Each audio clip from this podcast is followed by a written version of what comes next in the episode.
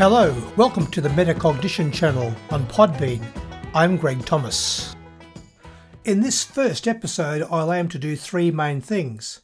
Firstly, I'll explain a little bit about myself. Secondly, I'll outline my reasons for setting up this channel. And thirdly, I'll give an indication of the types of content I'll be communicating in the podcasts and the audiences that might be interested. So, as I said before, my name is Greg Thomas. I work as a university professor. My main areas of expertise are in science education, metacognition, learning environments, and research methodology. And in much of my teaching and research, I work at the intersections of those four fields. I moved into work in universities in 1997 after nine plus years teaching high school science in three well respected schools in Australia. I've done research and professional development activities with teachers and universities in several countries, including Thailand, Hong Kong, South Africa, Denmark, and in Canada, where I now live. I've been interested in metacognition since 1985 when I was first told about it by one of my lecturers. Since then, it has become a major interest of mine. As a university professor, I have retained and grown the interest and enthusiasm I had as a classroom teacher, and I'm always looking to modify old ideas or develop new ideas to help those who are interested in helping students at all levels and in all subject areas to become better learners. This has been a common theme throughout my teaching, my research, and my community work. So, why am I developing this podcast channel?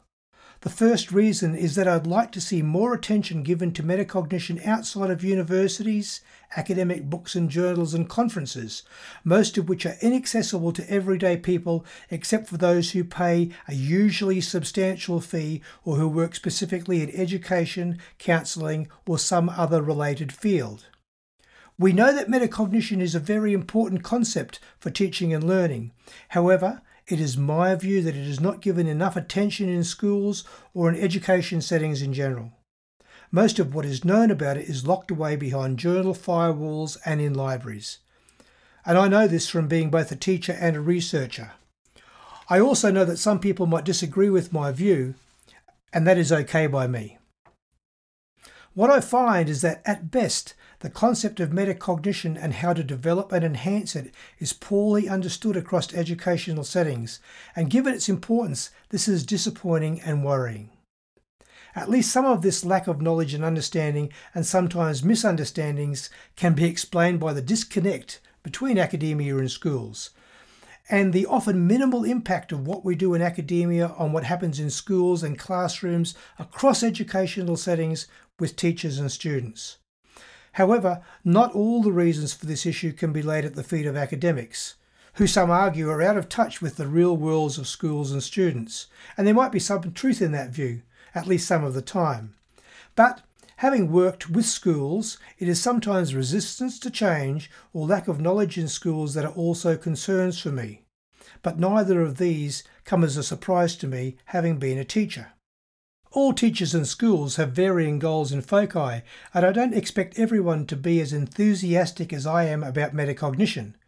That being said, however, I would assume that if those in schools and in education bureaucracies are interested at all in developing teaching and learning, then coming to understand metacognition would be one of their top priorities.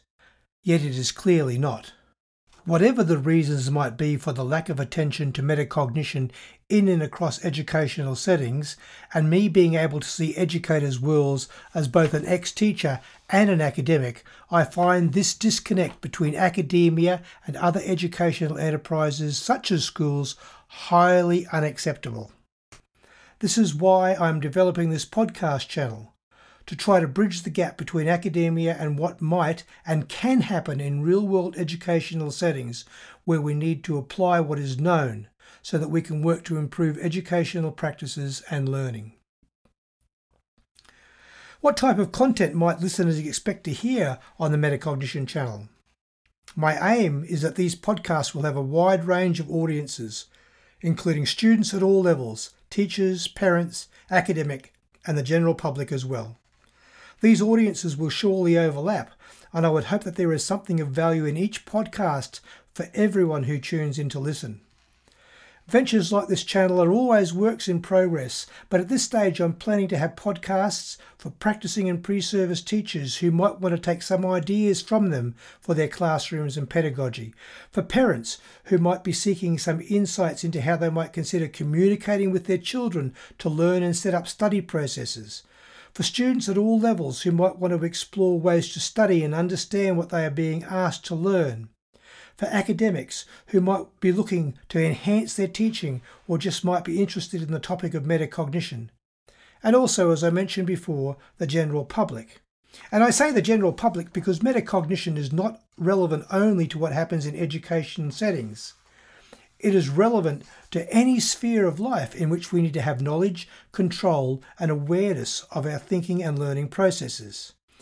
So, my podcast channel is an attempt to broaden the knowledge and understanding of a wide range of people regarding metacognition.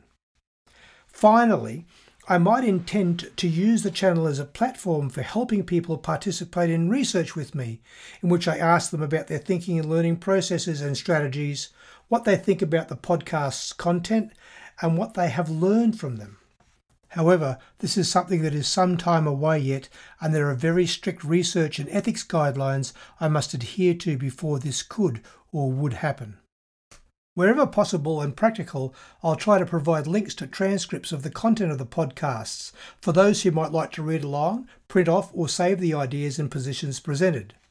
I will do my best to have references to documents and other works of those that I cite. This is also important because I need to acknowledge where I recognise that some of my ideas come from. They aren't all mine. Sometimes the podcasts, for example, the second episode immediately after this one, will come from productions that I've done in conjunction with other people in the course of my work. In the information section for each podcast, this would be clearly explained if it is the case.